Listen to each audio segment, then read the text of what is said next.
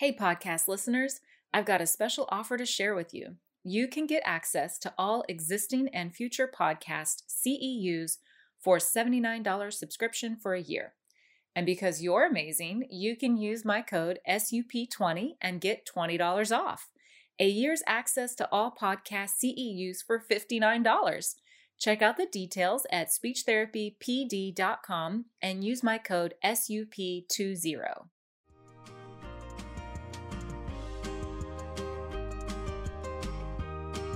Can we talk about self care? Good, because today on the Speech Uncensored podcast, we're diving in deep on tools to avoid burnout. Ginger Jones from the great state of Tennessee is joining me to discuss how to keep your passion burning without burning out. Ginger's got great insights into a balanced approach to take care of your mind, body, and spirit. My name is Leanne Porter, and I'm privileged to be your host today. And now let's hear from Ginger.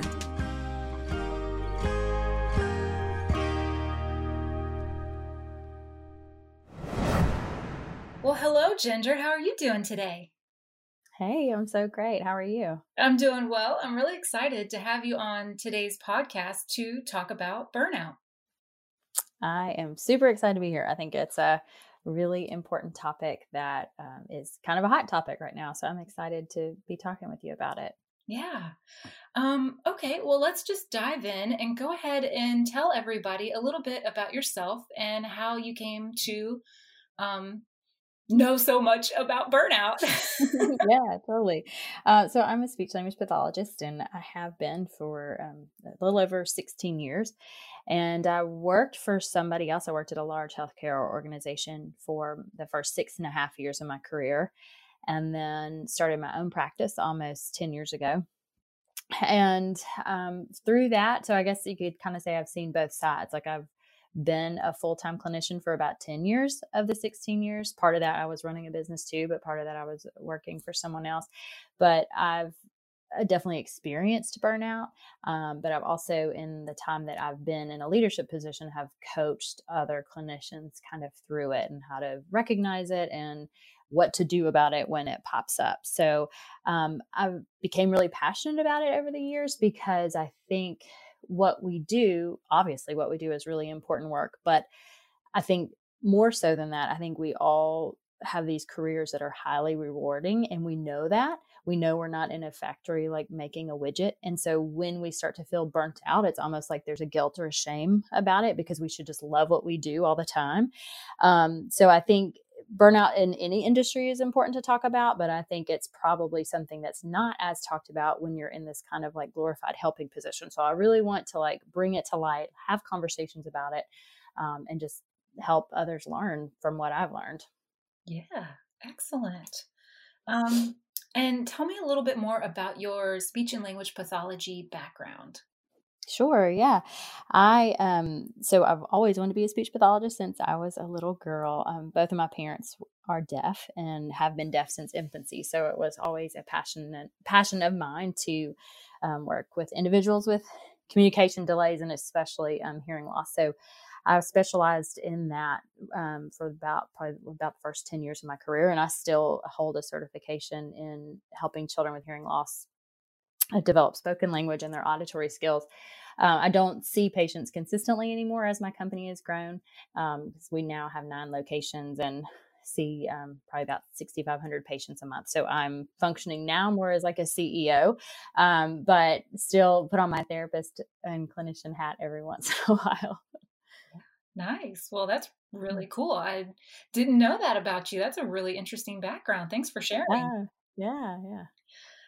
All right. Um, so what's our next step? Are we going into like becoming more self-aware about the signs of burnout, recognizing those? Mm-hmm. Yeah, I think what what I would say when I start out giving this talk, I think one of the things that we hear often, and Wayne Dyer is a, a motivational speaker and an author. He passed away in 2015, but he had sold like millions of books. But he was kind of quoted with saying, Don't die with the music still inside of you.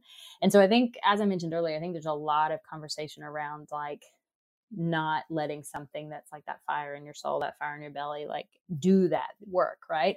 And I, but I think what we don't talk about as much is what happens if the music dies. So we all as clinicians are doing something that hopefully like feeds our soul and like gets our heart pumping and we love that work. But there can be times where quote unquote that kind of music dies. And so I think I would love to start out initially just kind of talking about what burnout is. It's now got an ICD 10 code, so you can be diagnosed with it when you go to the doctor.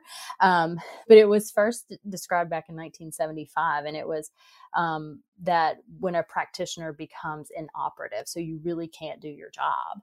And this can take on like different forms. So you can become more rigid, you can be irritable, just like an increased resignation from the work is what you can see.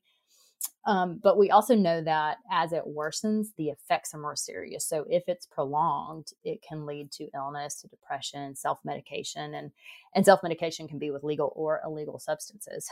Um, so we all, you know, we obviously want to get at that before it gets that bad. And ultimately, I think it just becomes it's like a sense of reduced accomplishment and and it can be like a loss of your personal identity so um I also want to point out that like burnout from the research I've done and just from what I've watched, it's like more than a bad day. It's like when you can't have a good day, you know?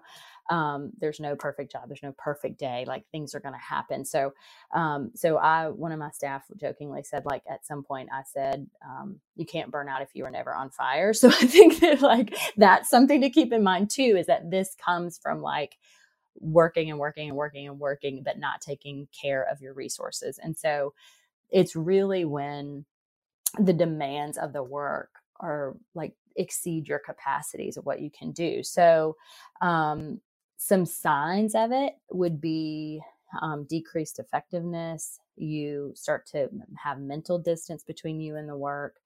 Can't get excited about the work anymore. Um, you can actually get sick from it.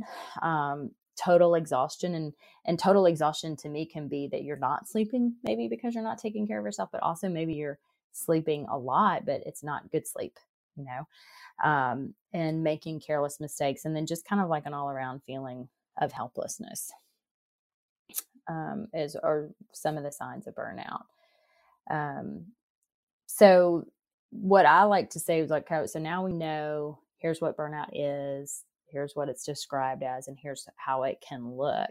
But where i like to spend a lot of the time if you're cool with moving forward is like talking about okay how do we um, how do we avoid it and yes i'm sure that is what everybody everyone's like really perked up and they're like yes girl yes tell me how yeah. to ever get there yeah no and it's so and i think like i said like it's kind of recognizing that you know being self-aware enough to know that there are going to be tough days but if you really just feel like over time this reduced sense of accomplishment or or just that you cannot get excited about this work and really for us i think what is would be so sad about that is that i know there's a lot of people like me who wanted to do this since they were young you know?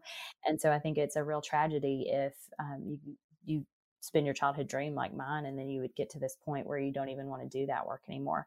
And maybe that's not you maybe you didn't want to do it since you were a kid but we've all spent a lot of money on the education you know? So um, so maybe you just decided in college you wanted to do it. However you probably spent a lot of money and a lot of time doing it. So i just i think to me it's so important that we all just be aware of it because these patients need us and if it wasn't needed there wouldn't be the career so i i when I talk to clinicians that have worked for me, I'm like, you know, I'll I'll try to call their attention to some things that could be leading to burnout.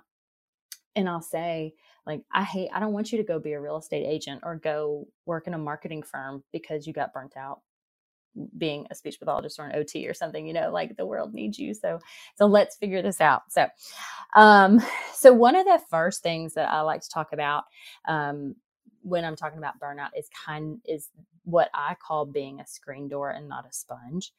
And I got that from talking to somebody who just was kind of like taking on the emotions of all of the people around her.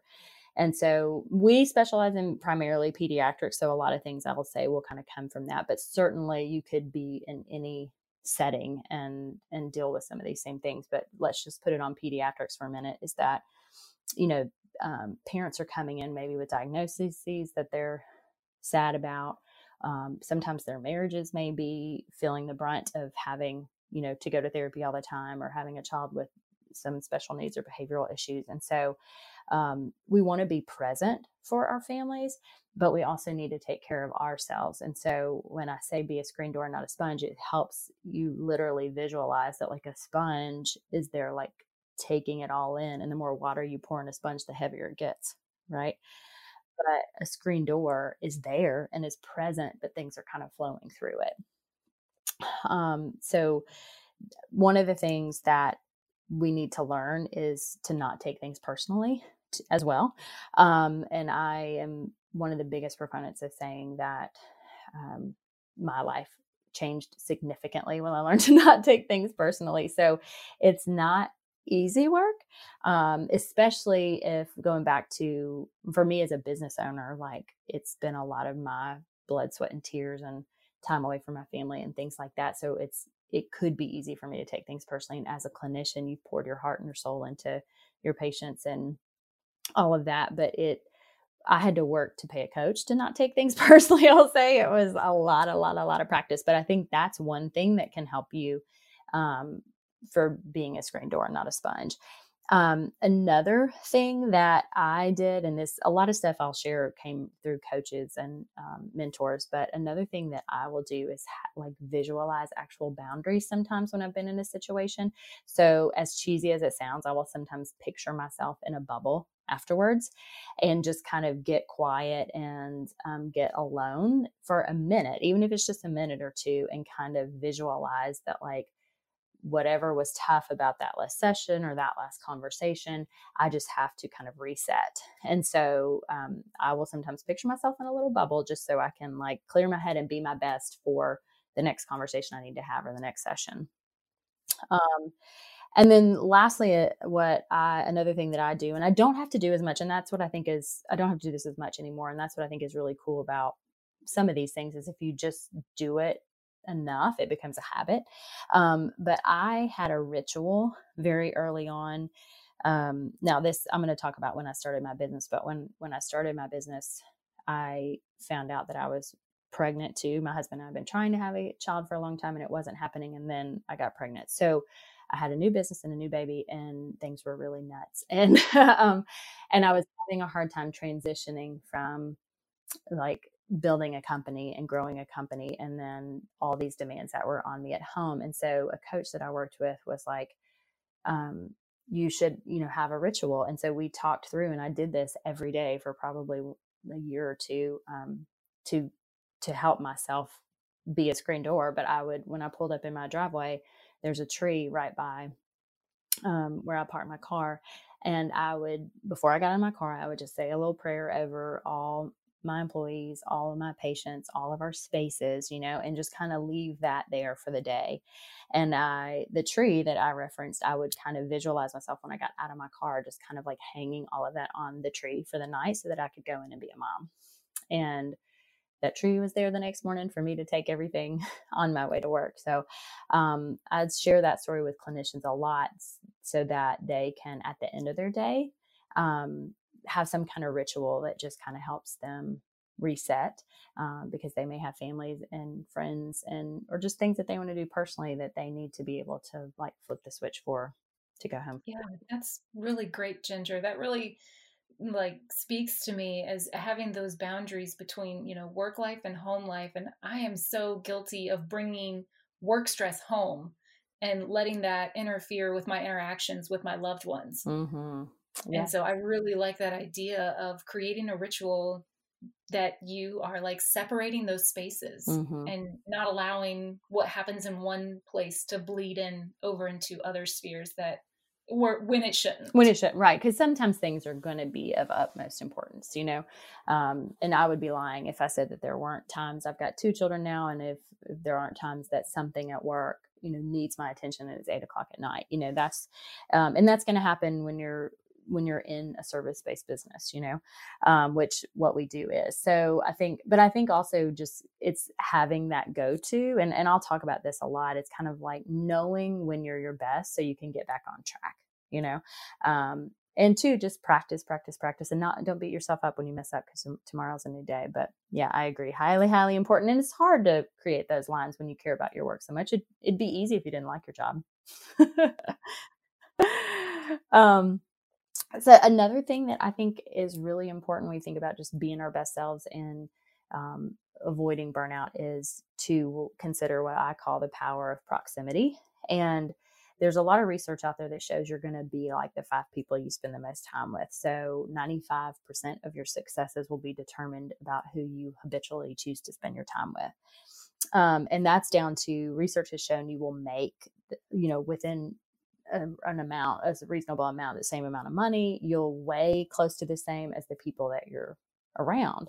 And um, so I think people need to choose very wisely who they're going to be around, um, because you could you could be doing all your best work on yourself, but if all of your friends are complaining about their job all day, if you go have drinks after work or whatever, and everybody hates their job and they're just sitting around complaining about life as if it happens to them and they have no control over it, you would have to be like a superhuman to not have that affect you. So, um, I make a list every year of 50 people.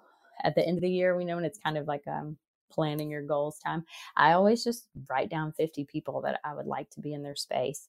Um, and I've done that for the past four or five years. Never, never met all 50. Um, but it's for me, it's just being intentional about people that I know will like build me up, make me better, make me think differently, um, and just make me a better human. So, yeah. And I, so I think in closing of that, I just would tell people that like if you really want a good look at your future, you need to look at the people you spend the most time with. And and I we can talk about some resources at the end, but there's a great book called um, Necessary Endings by Dr. Henry Cloud. And I think that's I've probably I think that's one of the only books that I've read cover to cover twice. I keep a lot of books for reference, but um, it's just great for all relationships. You know, is that sometimes um, sometimes you have to there are endings for things and i could do a whole nother talk on like pruning relationships and stuff like that but i do just think people need to be aware of who they're spending their time around in order for them to be their best um, do you know off the top of your head if mm-hmm. that's the same author as who wrote the book Boundaries? Yes, or... it is. Yeah. Ooh, yeah, that's good stuff. I know. He's awesome, which is so funny because the next thing I usually talk about is boundaries. Yeah, I know. He's, he's so good. Yeah. Um, yeah. So speaking of boundaries, it's like you knew. we're we're vibing right now. Um, so yeah, boundaries. Gosh, boundaries are so important. And I probably out of all the things that I talk about when I talk about burnout, boundaries is the one I have to keep coming back to with my staff. Um, and I would just, I just kind of call it out and say, look, y'all, you know, we go to our primary care physician or a dermatologist or whatever like once a year. And so our our thoughts on boundaries are like very obvious, right? Because it's not like we're going to become best friends with our primary care physician, you know. But we are seeing, again, going back to pediatrics, we are seeing patients sometimes in our clinics, if they're coming to speech, PT, and OT, I mean, we're seeing them sometimes three, four times a week. Um, and so boundaries, that line can can get really gray, right? Um, but I think boundaries allow a person to say no and to have a clear conscience about it. And also when you have pop- proper boundaries you can really show love and respect and i think that that sometimes is that feels weird especially i hate to say it but i think especially for women because we're like yes people you know um and so i think one of the things I tell people to do when I'm talking about boundaries is, and I put it back on me as a business owner, is that I have a policies and procedures manual for the company. And I didn't have that for a while, right? Because I, I, didn't really know what I was doing. And when something popped up, we would be like, yeah, let's do that, or no, let's not do that. But then over time, there it was just obvious that we needed a policies and procedures manual because the machine ran more effectively, right? So I think as a clinician, as a person, if you take some time to think about if you are writing a policies and procedures manual for yourself, what would what would your boundaries be? And a good place to start may just be thinking about when were the times that you were kind of ticked off or triggered by something you know um, and seth godin says i love this he says when you draw a line you eliminate having to make a decision about it and I think so. Let's just take this for example. Before I had children, if patients texted me and needed me on the weekend, that was not a big deal to me. It was just a boundary that I was okay with not holding tight to, you know? Now, when I work, you know, probably on most, I mean, never less than a 40 hour week, probably sometimes more like 50 to 60 hours. It's my time with my family is more protected, you know? So for me now, that's like a boundary to myself that, like, depending on what it is, it would have to be like emergency for me to take time away from my family. Otherwise, it'll still be there Monday morning at 7 or 8 a.m. when I get to work, you know?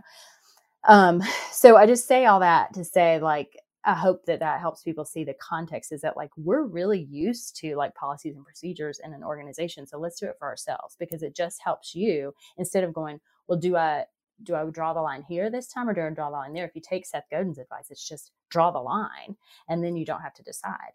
Um, which I think is really easy because then you're not like him hawing back and forth about, well, it's okay this time, but it's not okay this time. Um, mm-hmm. Yeah, that yeah. sounds like a very simplified response. And I'm a chronic sufferer from decision fatigue. So the less I know, yeah. time I have to spend making umpteen billion decisions, the better. I know. Yeah. It's, I know, isn't I'm like, I could feel like I I could almost become robotic in some ways because once you do that, you it's very freeing, right? Like I was telling somebody this the other day and I said, you know, I I allow myself to have like one soft drink a week, you know, and it's like Friday nights with pizza. And for me, because I just said, like, the only time I have a Pepsi or a Coke or whatever is Friday nights with pizza. And that way, if even if I really want to another time, it's just like, no, like I already made that commitment to myself you know? So from a health standpoint that's like a boundary i made with myself right? But you think about like how what boundaries do you need to put in place with your colleagues or with um, the patients that you serve or with your family even? I just think all around it makes you like a better person so. It really does and establishing those boundaries can be really frightening at first and maybe fearful of like repercussions that would come. Right. Yeah so for sure but I it really like it takes an act of faith yes it does it does and i actually just wrote about this for the asha leader live i think it, it'll still be on there it's maybe just published like two weeks ago but i think that really it, that's probably more of just a fear that we have when we put the boundary up. But and maybe maybe somebody is going to be really mad about it. But I think that it, that kind of comes back to what I was saying about pruning relationships, right?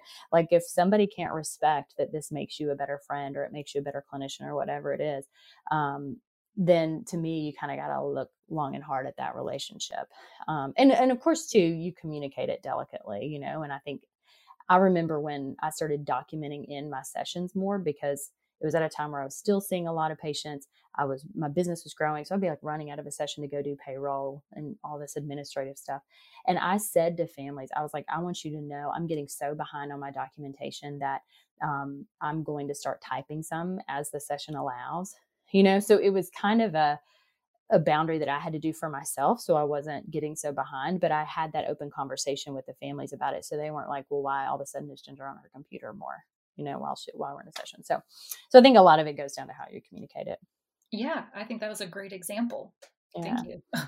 yeah, and so so after boundaries, um, I think this is to me, which is so funny because you're you're probably like me. I was like, everybody knows about this one, but I just spoke on it recently. And when I said, how many people know about this? Like two people raised their hand out of a crowd of like 300. But um, gratitude habits. I mean, oh my gosh, like practicing gratitude. And um, one of my favorite people that kind of talks about this is a guy named Shawn Achor, and he wrote a book called um, The ha- Happiness Advantage. And he's a happiness researcher at Harvard. And Harvard lets in like I think four percent of the people that apply. So every year, you know, it's just like one of the most prestigious universities in the world, and like I want to say eleven hundred people, give or take, get in. And he, so he was researching this, and after three weeks of getting into like one of the most coveted universities in the world, people that did not practice gratitude felt entitled and weren't happy about being at Harvard. I know. Wow. Dun, dun, dun. I know, right? And so he talks about how you can really re- rewire your brain in 30 days for gratitude.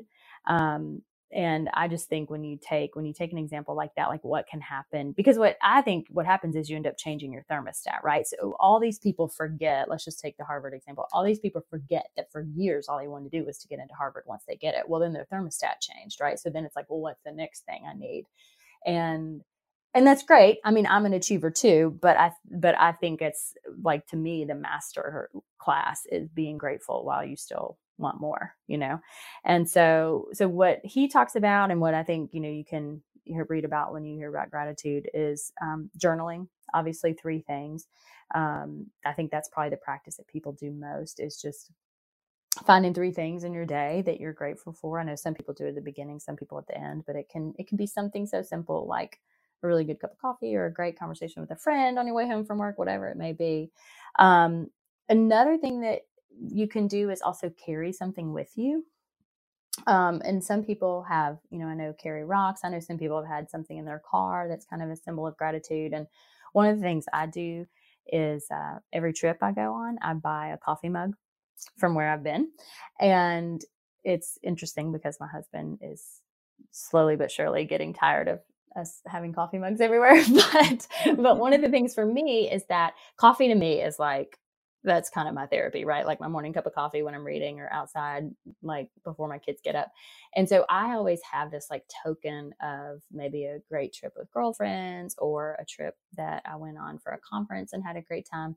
So I have this daily time where I've got this different coffee mug from somewhere that I can just reflect on how grateful I was for that experience. So, um, it could it could be something like that. But then another thing that I thought was interesting that I learned from Shawn Achor's work is you can do the daily gratitude of the three or whatever list you want. But the other thing is you could just write one thing if you wanted, but the detail is what we re- rewires your brain.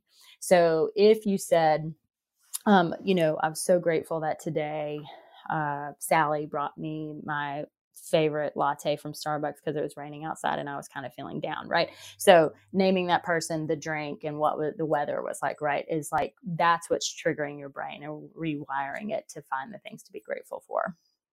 That's really awesome. Um, I saw a post on Facebook once, and it was this idea of making a weekly just a weekly habit not even daily. Mm-hmm. like could you just do this once a week on a little slip of paper write down something you're grateful for for that week and put it in a jar? Yeah. And then at the end of the year you pull them all out and you read them again. That is so cool isn't it? Yeah and i've been yeah. doing that for two years. I'm working on the third year of it and it is an incredible like new year's eve tradition yeah. oh that's so cool it's amazing because what it turned into was like the year in review. right. I was gonna say then it's like a little trip down memory lane. Yeah. Exactly. We got to relive everything and look back and be like, wow. That's so cool. I'd forgotten and, about that. I forgot yeah. about that because it's not just the big things; it's the right. little things and it's the little things. Yeah, it was, it's really meaningful. So no, I think so, and I think you just those kind of things just remind you that like there really is greatness all around you, and we just can choose to look at it, or we can choose to like look at the clouds, you know. Um, but I know I'm a better person when I'm choosing to be grateful. Um, so yeah i love that and i think there's a you know you can instagram is a great place to find gratitude habits or pinterest or something like that so i think people again this is kind of one of those things where you just need to find what works best for you but i do think if you find yourself in a time and i've had to do this to me it's kind of like kind of kick yourself in your own honey because um you know to get back to that rigorous practice of gratitude um so that you don't fall too far down that rabbit hole of burnout and entitlement and not being grateful. So Oh yeah, I'll I'll enter into a complaining session with my husband and he'll mm-hmm. patiently listen and nod his head and be like, "Mm-hmm, yes." And then when I finish, he goes, "But don't we have such a wonderful life?" Yeah. Like, "So true." a quarter. yeah. yes, I just needed a moment. Yeah. That's awesome. And another thing, I'm so glad you brought that up because I'll tell you something else I learned that it it doesn't really play into this, but since you said that, I was at this talk probably about uh, a little a year ago, and this person was talking about thriving in chaos, and she had you partner up with somebody, and she said, "Okay, before you start, I'm gonna give you a minute each," and she was like, "Think about something that's really bothering you right now." And I had something going on at work. And so I was like, perfect. I didn't have to think long. And then for a minute, you had to talk about it to this other person, but they couldn't say anything. They just had to look at you. Okay. And so this could be a great exercise for like colleagues when your colleagues are complaining or, or your spouse, whatever. But what happened is that, and I'm telling you, this is something that was like hugely affecting my business. And I was like level three angry about it many days. And so what happened though was when nobody's like feeding into it, I didn't even, I couldn't fill up a minute of talking about it, you know? I know it was so powerful because, and what she was trying to show you was that that other person can keep you ratcheted up you know? And I was like, oh my gosh, like this wasn't like I was just complaining about like, you know, my kids not picking up their clothes and putting them in the dirty clothes. Like, you know, I thought, like, I, give me 10 minutes, I could tell you so many things. And I couldn't even talk for a minute about it. Because if somebody's just sitting there and like holding the space for you, you, um, it, you run out of things to be angry about when somebody's not feeding it. So, just little sidebar detour there of um, something I learned that helps you be a better friend too. Yeah. Thank um, you sharing that. Yeah, yeah, yeah. Um, another thing that I think is super important to me when we're talking about avoiding burnout is mental immunity and i think everybody's so we know we know immune system right like hopefully we're eating right we're sleeping well and you know doing all the working out all the things we need to do because we know an immune system for our bodies is healthy but we don't necessarily think about what we put into our minds and i and it, eh, you know and every time i speak about this is like no judgment you have to find out what's good for you but like I will say a lot of times because there's women in the crowd, I'm like, you know, like I know like the real housewives or stuff like that is like funny, but honestly, it's like toxic, right? To watch people like argue about, you know, the problems that they have, which is like which Mercedes or BMW are they going to buy? You know, like um, I so I have just chosen to really be intentional about what goes into my mind, and for me that meant like way, way, way, way less TV. I mean, barely watching TV and lots more reading and lots more listening to podcasts and TED Talks and things like that. Um, so I think again, this just go. This is like everybody else going. Okay, what am I doing? What can I be putting in my mind that's not really serving me? Um, and replace it with something like yoga, meditation, working out, taking a walk in nature, taking a bath, whatever it may be. Um, but I think it's doing that self assessment of how good is your mental immunity um, because if you're i think if you're not being intentional about it you're really like you've got an exposure there um, where if you have a couple bad days right but you haven't been building up your mental immunity it could really hit you and take you out. Mm-hmm. yep. Um that what that I've experienced that yeah, yeah. been paying attention to that and letting my you know my mental immunity slip a little bit and then I, I'll have a string of bad days and then what should not have been very impactful in those mm-hmm. bad days become became monstrously impactful and then i'm having huge responses to it that don't really match the level of intensity yes. just because We've all mental immunity had been shot from the get-go Right, right. I know. I will say, wow, I'll sometimes catch myself like that was a really elevated response to that tiny thing that happened. um, so again, and I think what you and I have come up with too that I don't necessarily had planned to talk about is also just the self awareness of it too. You know, um, so like recognizing like, oh, I haven't been good at this, and that's why I like lost it over over that, which you know didn't require that. um, so another thing that I think is really, really important, and I I love talking about this. It's it's creativity, and I don't know. There's probably lots more like speech pathologists and clinicians out there who consider themselves creative, but I had convinced myself over the years that I wasn't creative because I don't do the creative things, you know, the air quote creative things. I don't knit, I don't do calligraphy or anything like that, you know. And so I was like, okay, I just must not be creative. But um, what I real, you know, when I paid attention to like what really lit me on fire, it's like the the root word of create means to grow. So it's not about like having an Etsy store or, you know, I know a lot of people in our field have the teachers pay teachers on the side and, um, and that's all great. And all that is creative. And maybe that's their creative outlet. But if you're somebody like me, um, finding ways to be creative and just like find new ways of self-expression and, and new ways to just get lost in the process of something, it really creates like a psychological resilience that I think we have to have in our field. Um, so I just would encourage people if if they have a creative outlet, great, continue to do that. If you think you're not a creative person, like for me, I love writing like blog posts and I love writing our content for social media. That's a really creative thing for me. And I like solving problems which you know lucky for me that comes up a lot when you own a business with nine locations you know? So um so that's a really creative outlet for me. Um so i think if i you know to recap it's that like don't think you're not creative but if you aren't doing something that kind of like gets your creative juices flowing like find something um so that it again like i said is kind of creating that resilience because you're going to need it when the bad days come Um, and real quickly, I would talk about like finding support. And I think, um, thankfully, in our field, there's no shortage of mentors, right? Because we we all got into this to help people. So if there's if there's a, another clinician that needs help, you're probably going to be able to find somebody. But um, also, even I mean, I'm real big on investing in counseling or therapy if you need that. I, I was reading something the other day that said, you know, nobody there's not like a stigma about going to the doctor for your physical health.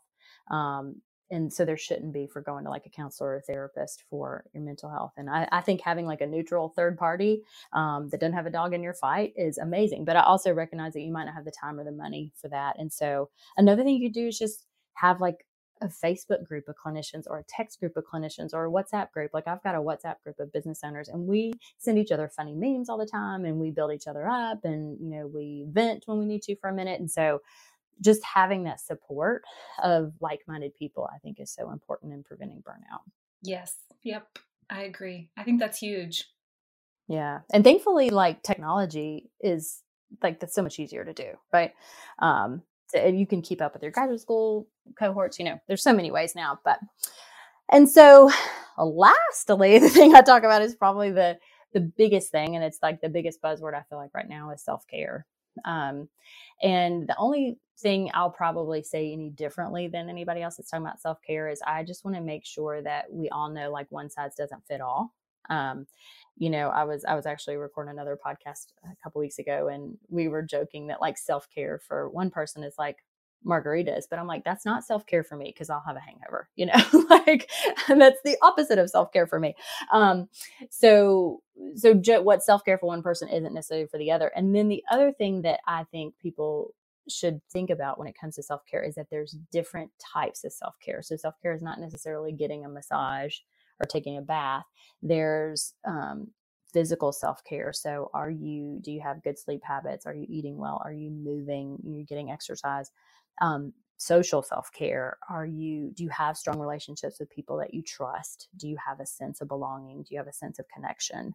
Um, environmental self-care having a well and organized car office home that's a big one for me but i know it's not for other people and that's okay you know it's kind of like owning your own things. Um, gretchen rubin says outer order leads to inner peace and that's one of my favorite things because i know that to be true for me like i can't i can't have your old french fries in my car which is super challenging when you have two young kids you know but um but i've also i know people that like it bothers them none that they have a messy car and that's cool you know? Um another one is financial self-care uh, you know being responsible with your finances having a healthy relationship with money uh, professional self-care which i think it goes in a lot of ways but we are ho- we are on the winning end of that, I think, because we feel like we're doing something that's a good use of our gifts and our talents. Um, but maintaining those balance and boundaries that we talked about as part of, you know, professional self care. Um, there's spiritual self care. So, are you somebody that needs to be in prayer and meditation or going to church, whatever it may be for you? Like, do you believe you're a part of something bigger? Um, and then psychological self care. So, like I said, being creative, trying new things, um, building intrinsic motivation. Um, so I think the the one the kind of wrap up self care I would say is that to me it's it's a very uh, it's deeper than it seems, right? And I think if you just looked on Instagram or something like that, it's going to be like, oh, self care Saturday, I'm getting a massage, and maybe that is for you. But I would encourage people to really be intentional about going through the different aspects of self care. I have what's called, and I'm, I'm stealing this from a friend named Andy Bailey. He owns a coaching um, company here in Nashville. He calls it a when life works list. So I always had this list of things on my phone, but I just love now that I can call it a when life works list. Okay. So I have a list. I think there's 10 things on it. It's my go back to list when I'm getting out of, when I'm running off the track of self care and getting close to burnout. Right. And for me, it's have I been working out? Have I been eating right? Have I been sleeping well? Have I been doing my gratitude habits? Have I been connecting with my family? There's like a lot of things on there that I don't have to refer to anymore. I mean, I don't have to refer to every day anymore, but it's like I just, I recognized there were times for me where I was like, I am in flow. You know, do you, you have those moments? like everything's going great. And then you have those times when you're like, I'm not sure I'm doing anything well, you know? And so I was like really self reflective for a while of like, why do I sometimes feel like this? And why do I sometimes feel like this? And I recognized there were these habits that kept me kind of on top of my game. And so I just have that list, and the list can change over time. Mine's been pretty steady for probably the last four or five years, but um, it's just when my life is working great, I've done a majority of those. I don't do every one of them every day because it's impossible. But I would really, really encourage you to do that. And I have an app called Daily Goals. It's so cool for those of us that are like check the box people, which I know a lot of speech pathologists are. Um, but it's you can put all the goals on there and it'll you can click it when you do it that day and then you can even go back and look like what was your percentage of that for the month like what was your percentage of getting all of them done for the month? Or were you more likely to do your working out than you're drinking your water? You know it's it's a really cool thing if you want to analyze it in that way. I don't always go that far but it's there for those i would totally get nerdy with the data. I know. It's so cool. Um so those are um really like to me kind of the the most important things that i've seen that i think we all know you know we just forget to do it. And those are a lot of the conversations that i've had with people over the years um, revolve around like doing those kind of things in order to just be our best selves. Yeah, I really hadn't gone that far into depth on aspects of self care and realizing that there's mm-hmm. like essentially seven components to look at. And, yeah. and there may be more. monitor if I'm caring for myself and my environment in each of those ways. Mm-hmm. And then, you know, when one get get out of whack, how it might trickle over yeah yeah. And i think it's just uh, you know again like i said you and i kind of stumbled into self-awareness and um it's time you know and i think that's the other thing is you have to be willing to put in the time for some of those self-care things. So for example if um some my closet can end up being like real crazy you know because clothes get thrown everywhere in the mornings or whatever but like i mentioned for me my space is looking good is is an important part of my self-care. So I sometimes have to like every couple months go, okay, I'm taking the first 2 hours of my Saturday morning and I'm getting in I'm getting rid of clothes that I don't wear anymore. I'm organizing my shoes better.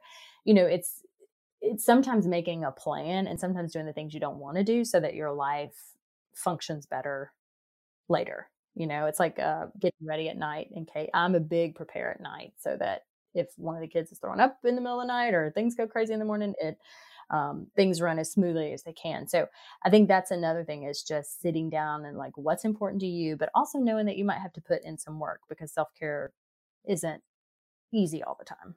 Yeah, self care is not an avoidance of your problems. you know, that's perfectly that's kind of how I've been treating it lately. And through, you know, talking with you and other folks about um, stress management and burnout, I'm beginning to realize the obvious here.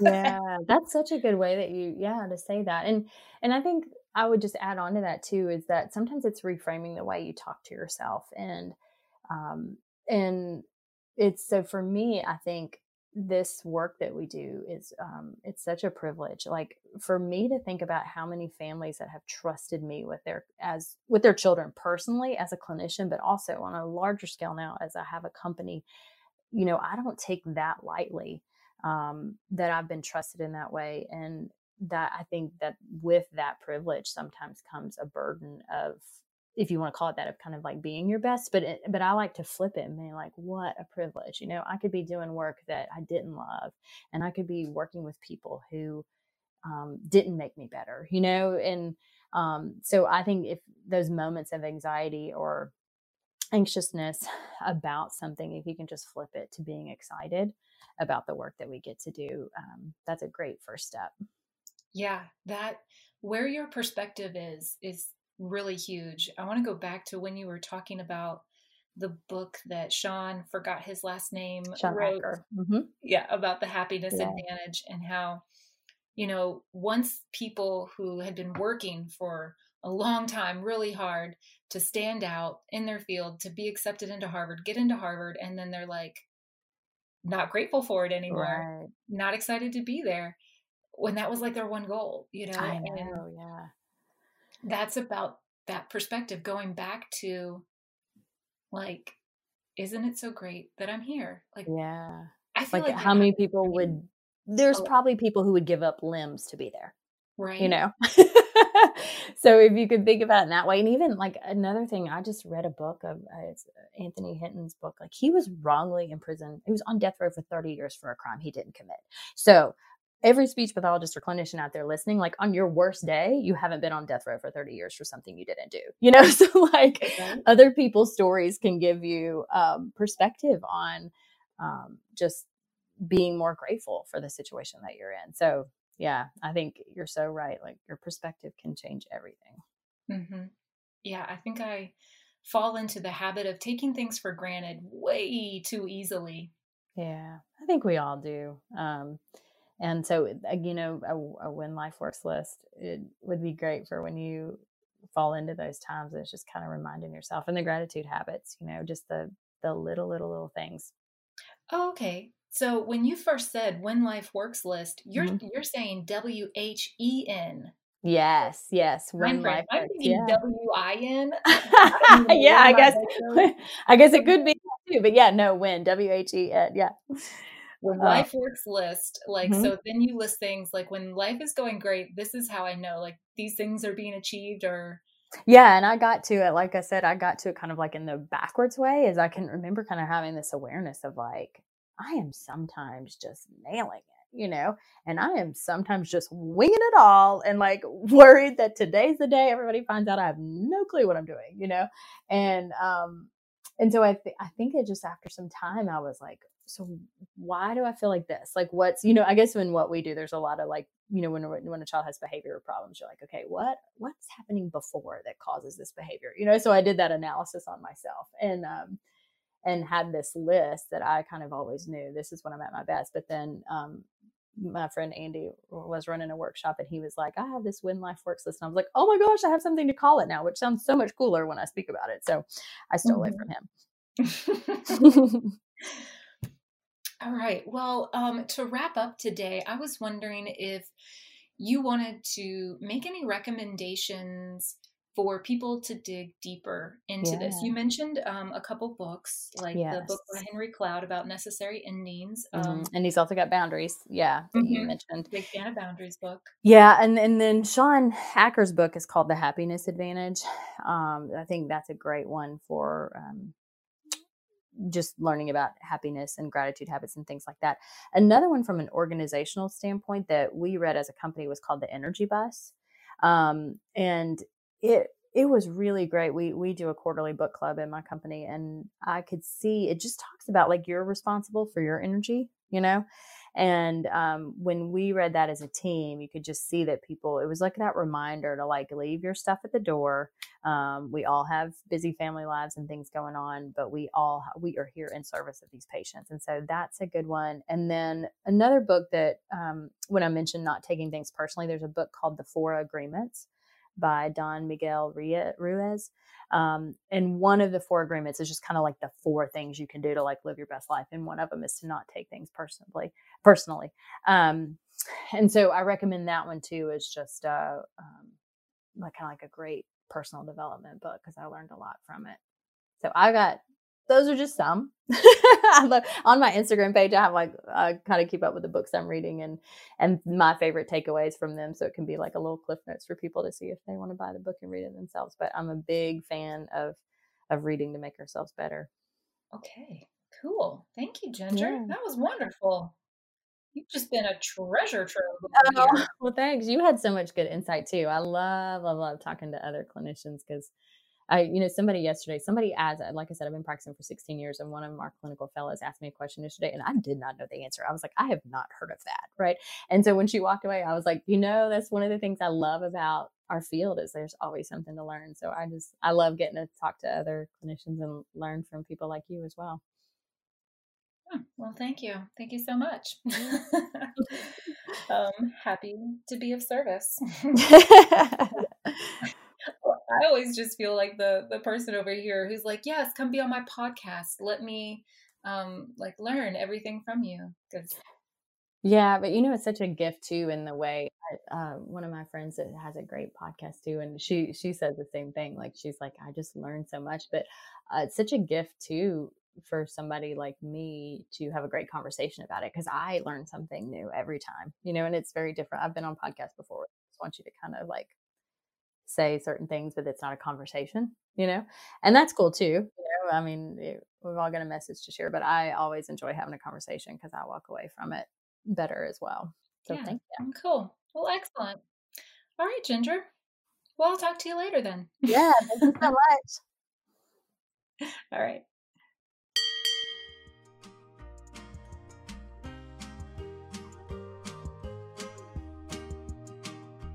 What an enlightening talk. It is clear to see that Ginger has done a lot of research on this topic and is clearly practicing what she preaches. And now it's time for me to put these practices into action. Because you know what? When we know better, it's time for us to do better. And uh, you know, I'm obviously just talking to myself right here. I gotta, I gotta step up. I gotta do what I'm learning. All right, so I better go practice some self care. it shouldn't be too hard, but yet sometimes it can be. All right, well, obviously I'm rambling, so I'm gonna stop. I want you to check out the show notes with links to the resources and research that Ginger referenced in the talk. That can be found at speechuncensored.com. Next week, Jenna Castro Casbon is illuminating the five phases of private practice. Jenna opened my eyes to so many misconceptions I had about having a private practice. It's such a good interview, y'all. Jenna is so incredibly helpful and knowledgeable. I want to invite you to record a message for me to add to my special upcoming episode all about you, my amazing listeners. All you have to do is go to bit.ly, that's bit.ly forward slash SUP voicemail, and tell me how the podcast has impacted your practice. And to wrap up, I want to thank you for listening and encourage you to leave a written review on iTunes slash Apple Podcasts. Uh, knowledge increases by sharing, so let's share the word with others. And now it's time for you to nourish your brain so that your practice can flourish. Thanks for listening.